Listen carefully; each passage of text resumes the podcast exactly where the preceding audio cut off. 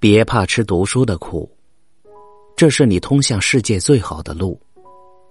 作者：卓源。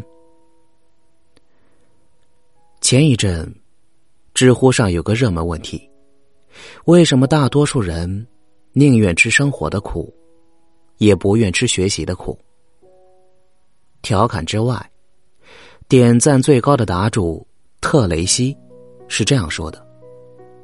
生活的苦难，可以被疲劳麻痹，被娱乐转移。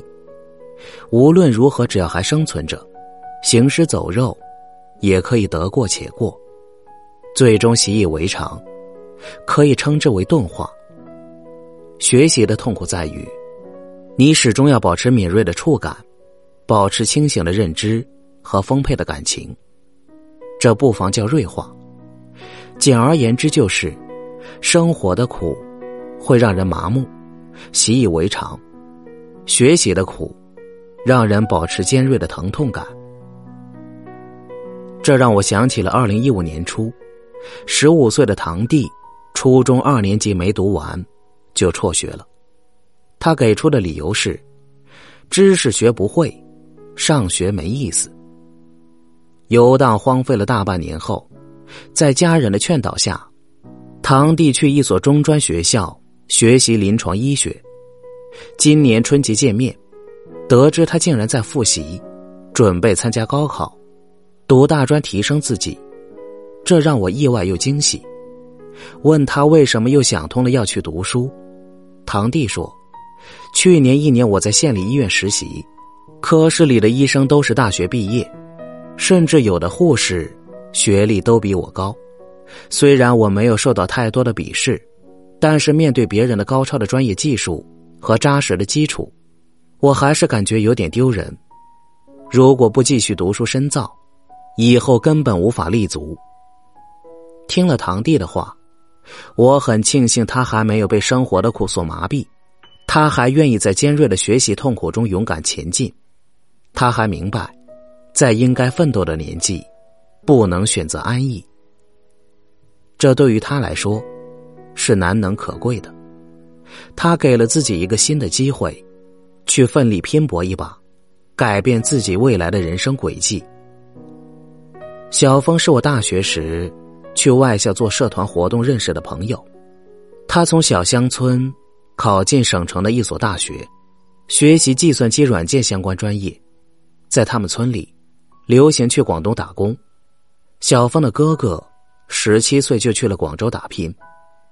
进入大学以后，小峰学习依然勤奋刻苦，大学四年都坚持早起学英语，常常在实验室泡到夜里十一二点才回宿舍。他的头发老是长到耳朵下面都没去剪，不是为了耍酷，而是因为天天泡在实验室里没时间，并且觉得在实验室也没有什么新鲜人物要见。有没有好形象不重要。大四时，小峰被院系推荐保送本校研究生。研究生的三年，他还是孜孜不倦的努力钻研。后来毕业时，经过导师推荐，他去了一家很不错的公司上班，起步薪水就上万了。那时，小峰的哥哥薪水也是一万多。看似兄弟二人不相上下，可是，三十三岁，已经打拼了十几年的哥哥，与二十六岁，刚刚起步的小峰，真的一样吗？有次聊天，小峰说：“如果不是读书，如果不是高考，我的人生经历，应该就是我哥的复制版。可能借着我哥的经验，会稍微好一点。”但是现在，我靠自己的努力学习，用了比我哥更少的时间和辛苦，实现了不一样的人生，并且起点还要更高些。在我们的生活里，高考、大学可能并不是唯一的出路，但是不可否认，这是大多数人最好的、最便捷的路。读书改变命运，这个理论在当今社会。仍然适用，并且越喜欢读书的人，越有更多机会去选择自己想要的生活。读书这条路，为许多人打开了一扇机遇的大门。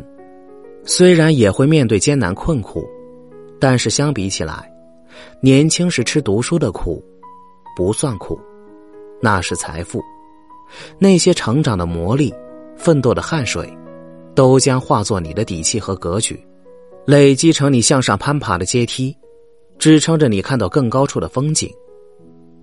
电影《无问东西》里，王力宏饰演的富家子沈光耀，跪在母亲面前背诵的家训第三条：“祖宗虽远，祭祀不可不成；子孙虽愚，经书不可不读。”子孙虽愚，当然是谦辞。